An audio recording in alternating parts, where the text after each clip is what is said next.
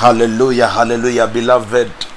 Blessed afternoon and I welcome you to Peniel time 120 seconds with the Lord. Hallelujah. Please let us pray. Father, in the name of Jesus, we thank you for this day. We thank you for the power of your word that is still bringing liberation and restoration to our lives in Jesus' mighty name.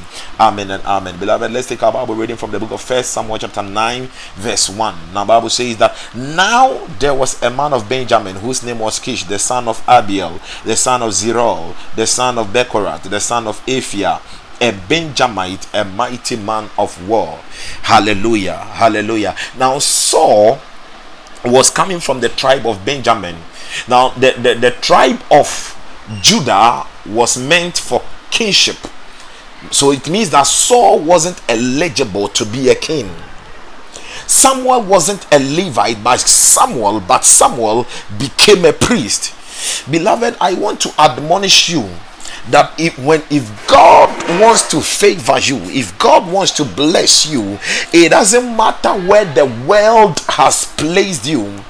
It only matters where His word has placed you, and His word has placed you in Christ. You are in Christ.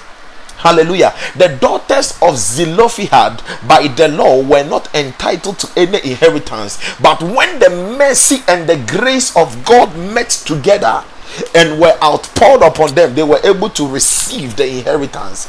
I pray for you today that in the name of Jesus Christ, that position that you don't qualify for, that blessing that you don't qualify for, I prophesy the mercies and the grace of God upon you, and I decree it is released to you in Jesus' mighty name. Be blessed. Amen and amen.